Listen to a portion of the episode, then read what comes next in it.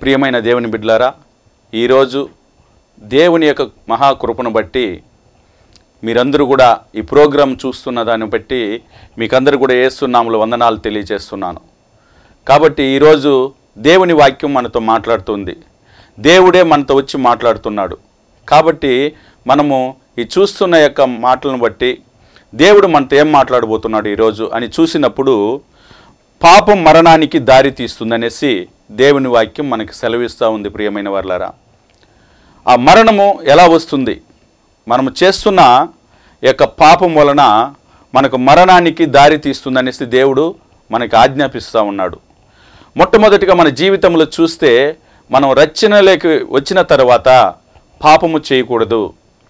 పాపం చేస్తే మరణానికి చేరువవుతాము ఎలా మరణానికి చేరువవుతామంటే ప్రియమైన వాళ్ళరా దేవుని యొక్క లెక్కలో మనము ఆధీనులమై ఉన్నాము. ఆయన సజీవపు లెక్కలో మనము బంధింపబడి ఉన్నాము. అలాంటప్పుడు పరిశుద్ధంగా మనం జీవించాలి. దేవునికి ఇష్టమైన వారంగా మనం జీవించాలి. అలా జీవించకుండా లోకానుసరమైన జీవితంలో లోకానుసరమైన పాపంలోకి మనం వెళ్ళినామంటే దేవుడు నిశ్చయంగా మనకి మరణాన్ని పంపిస్తాడు. దేవుని యొక్క సందేశము మనకి సెలవిస్తా ఉంది. ఏమిటంటే ఈరోజు పాఠము కానీ చూసినట్లయితే పాపం మరణానికి దారి తీస్తుందనేసి దేవుడు మనల్ని ఖచ్చితంగా హెచ్చరిస్తున్నాడు. దాంట్లో పరిశుద్ధ గ్రంథంలో కానీ మనం వాక్యం చూసినట్లయితే అపోస్తున్న పౌలు రోమి రోమిలకు రాసిన పత్రికలో ఆరవ అధ్యాయం ఇరవై మూడవ వాక్యము సెలవిస్తూ ఉంది.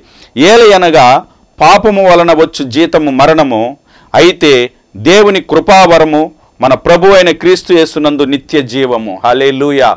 నిత్య జీవం అంట యేసు క్రీస్తులో నిత్య జీవము. ఆ మరణము నుండి తప్పించేది యేసుక్రీస్తు ఒక్కడే.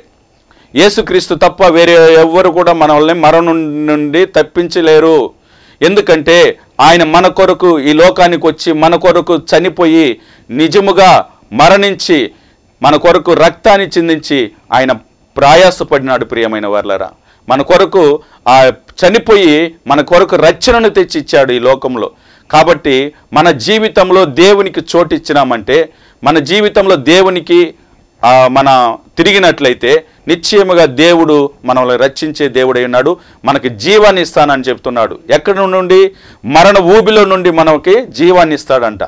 కాబట్టి దేవుని మాటకి మనం లోబడిన వారమై ఉండాలి. దేవుని వాక్యంలో మనం చూసినప్పుడు మూడు రకాల మరణాలు ఉన్నాయి. మూడు రకాల మరణాలు. ఈ లోకంలో ప్రతి మనిషికి కూడా మూడు రకాల మరణాలు.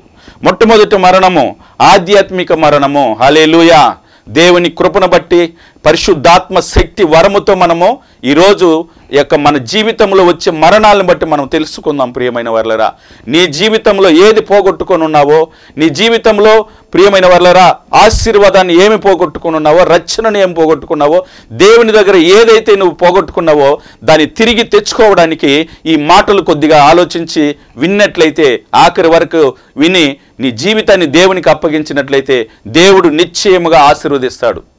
నిన్ను మరణం నుండి తప్పించుతాడు. ఎంతోమంది హాస్పిటల్లోనో యాక్సిడెంట్లోనూ మరణిస్తూ ఉన్నారు. దేవుని తెలుసుకోలేకుండా ఈరోజు నువ్వు జీవంతో ఉన్నామంటే దేవుని లెక్కలో ఉన్నట్టు నువ్వు. కాబట్టి దేవుని మాట క్లుప్తంగా ఆలోచించి ఆఖరి వరకు విని ప్రార్థనలో ఏకీభవించు. దేవుడు నీ జీవితంలో గొప్ప కార్యాలు చేస్తాడు. మనం చూద్దాము మొట్టమొదటిగా ఆధ్యాత్మిక మరణము. ఈ మరణము పరిశుద్ధ గ్రంథంలో ఆది కాండము రెండవ అధ్యాయము పదిహేడవ వాక్యములో చూసినట్లయితే ఇది దేవుని నుండి మనిషికి వేరు చేయబడి ఉన్నదంట. ఆధ్యాత్మిక మరణం. ఆధ్యాత్మిక మరణం అంటే దేవునికును మనకును దూరం చేయబడి ఉన్నది. నువ్వు చేసే ప్రతి పాపము కూడా దేవునికును మనకును దూరం చేయబడి ఉన్నది. నిజముగా మనము ఏడ్చి ప్రలాపించినా కూడా మనల్ని దేవుడు క్షమించడు. ఎందుకంటే అలాంటి పాపాలు చేస్తున్నాం ఈ లోకంలో. మనము మోసాలు చేస్తున్నాం అన్యాయం చేస్తున్నాం. ప్రియమైన వాళ్ళరా అనేక విధములుగా దుష్ట కార్యాలు చేస్తున్నాం. అందుకే దేవుడు మొట్టమొదటిగా ఆధ్యాత్మిక మరణాన్ని కొని తె- పంపిస్తాడంట మనుషుల మీదకి. ఆది కాండంలో చూసినట్లయితే అయితే మంచి చెడ్డల తెలివినిచ్చు వృక్ష ఫలములను తినకూడదు. నీవు వాటిని తినుదినమున నిశ్చయముగా చచ్చెదవని నరునికి ఆజ్ఞాపించాను. ఆ పరిశుద్ధ గ్రంథంలో ఆదాము అవ్వకి దేవుడు కట్టడ వేశాడు ఆజ్ఞాపించినాడు నాయనా మీరు ఈ పండ్లు తినండి ఈ పండ్లు తినొద్దండి అని ఆజ్ఞాపించినాడు. వాళ్ళు ఏం చేసినారంటే తమ జీవితంలో మాట తప్పారు. దేవునికి లోబడలేకపోయినారు. దేవుని మాట విన విని దాని అనుసారంగా నడుచుకోలేకుండా వాళ్ళు దూరంగా వెళ్ళిపోయేసరికి ప్రియమైన వాళ్ళ వాళ్ళ జీవితంలో ఆధ్యాత్మిక మరణము అంటే జీవిస్తున్నారు కానీ మరణం అనే జీవంలో జీవిస్తూ ఉన్నారు వాళ్ళు. ఎప్పటికైనా మరణించినా నరకానికే వెళ్తారు వాళ్ళు. అలాంటి యొక్క ఆధ్యాత్మిక మరణానికి వాళ్ళు తెచ్చుకున్నారు. వాళ్ళు చెప్పే దేవుడు చెప్పాడు ఖచ్చితంగా మంచి చెడ్డల తెలివినిచ్చు రుచ్చ పొలములను తినకూడదు. నీవు వాటిని తినుదినమున నిశ్చయముగా చచ్చిదవని నరునికి ఆజ్ఞాపించినాడు ప్రియమైన వర్లరా. వాళ్ళు వినలేదు లోకానికి లోబడిపోయినారు. ప్రియమైన వర్లరా అపవాదికి చోటిచ్చినారు కాబట్టి వాళ్ళ జీవితంలో ఆధ్యాత్మిక మరణము అసంభవమైనది రెండవదిగా చూసినట్లయితే ఇక్కడ రోమేలకు రాసిన పత్రిక ఎనిమిదో అధ్యాయము ఆరో వాక్యంలో దేవుడు మనకు ఇంకొక మాట సెలవిస్తూ ఉన్నాడు. ఆత్మను సారమైన మనసు జీవమును సమాధానమునై ఉన్నది ఆత్మానుసారమైన మనస్సు జీవమును సమాధానమునై ఉన్నదంట ఆత్మానుసారంగా అంటే దేవుడు ఏదైతే మనకి బోధిస్తున్నాడో ఆజ్ఞాపిస్తున్నాడో నడిపిస్తున్నాడో దాని ప్రకారంగా మనం జీవించినట్లయితే అది ఆత్మానుసారమైన జీవితము. హలేలుయా దేవునికి మహిమ కలుగునుగాక దేవుని మాటకు లోబడినప్పుడు నీ తల్లిదండ్రులు చెప్పిన మాట నువ్వు విన్నప్పుడు నీ బంధువులు చెప్పిన పెద్దలు చెప్పిన వి- మాట విన్నప్పుడు నీ సంఘములో సేవకుడు నీకు చెప్పిన మాట నువ్వు అనుసరించి జీవించినప్పుడు ప్రియమైన వర్లరా అది ఆత్మానుసారమైన జీవితము జీవము. ఆత్మానుసారమైన జీవము జీవితము దాంట్లో మనం నడుచుకుంటే మనము ఆ ప- నిత్య రాజ్యానికి వారసులముగా ఉంటాము. దాంట్లోనే ఇంకొక మాట మాట్లాడుతూ ఉన్నాడు పరిశుద్ధాత్మ దేవుడు. ఎపేసి రాసిన పత్రిక నాలుగో అధ్యాయము పద్దెనిమిదో వాక్యంలో దేవుడు మనకు క్లుప్తంగా సెలవిస్తున్న మాట. అపోస్తున్న పౌలు ఎపేసి సంఘానికి రాసి పంపిస్తున్నాడు. నాయనా ఈ విధంగా ఉండొద్దండి. ఈ విధంగా జీవించొద్దండి. ఈ విధంగా నడుచుకోవద్దండి. మీ పాపముల నుండి మీరు మెలకువగలిగి జీవించినప్పుడు నీకు మీకు ఆధ్యాత్మిక మరణము నుండి మీరు తప్పింపబడతారనేసి అపోస్తున్న పౌలు ఏపీఎస్సి సంఘానికి రాసి పంపిస్తున్నాడు ప్రియమైన వాళ్ళరా దాన్ని ఒకసారి చూద్దాము. ఏపీఎస్సి రాసిన పత్రిక నాలుగో అధ్యాయము పద్దెనిమిదో వాక్యంలో చూసినట్లయితే వారైతే అంధకారమైన మనసు గలవారై తమ హృదయ కాఠిన్యము వలన తమలోనున్న అజ్ఞానము చేత దేవుని వలన కలుగు జీవముల నుండి వేరుపరచబడిన వారై తమ మనస్సునకు కలిగిన వ్యర్థతను సరించి నడుచుకొనుచున్నారు. అలేలుయా తమ జీవితంలో ఉన్న వ్యర్థమైన మనస్సును బట్టి అంట. వాళ్ళు ఆ విధంగా నడుచుకునే దానివల్ల తమలోనున్న అజ్ఞానము కోల్పోతున్నారు. జ్ఞానాన్ని కోల్పోతున్నారు. మంచిని కోల్పోతున్నారు. తమకిష్టమైన అధిక ఆశ కలిగిన వారై అధిక అంధకారములో జీవిస్తూ మందబుద్ధి కలిగిన వారై వాళ్ళు ఆ యొక్క ఆధ్యాత్మిక మరణాన్ని కొని తెచ్చుకుంటా ఉన్నారు ప్రియమైన వాళ్ళరా వాళ్ళ ఇష్టానుసారంగా అంట.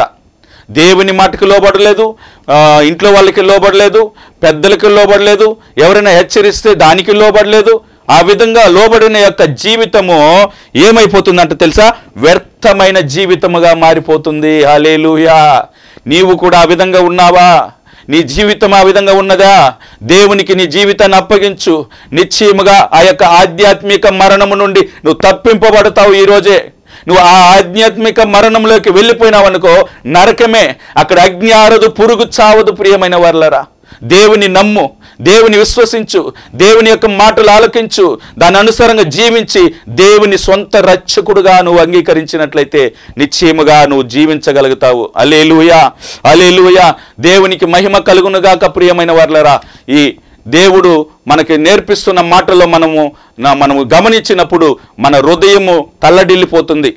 రెండవదిగా చూసినట్లయితే దేవుని ఆజ్ఞలను ఉల్లంఘించి పాపము చేసినప్పుడు ఆదాము మరియు అవ్వలు ఇద్దరు కూడా ఏం చేసినారు?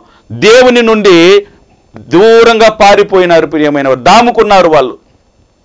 ఈ యొక్క ఆధ్యాత్మిక మరణం నుండి ఆజ్ఞను లోబడకుండా ఉల్లంఘించకుండా ఆ పాపము చేసినప్పుడు ఆదాము అవ్వ కూడా మరియు అవ్వ చేసినట్లు వారు దేవుని నుండి పారిపోయి దాక్కున్నారు.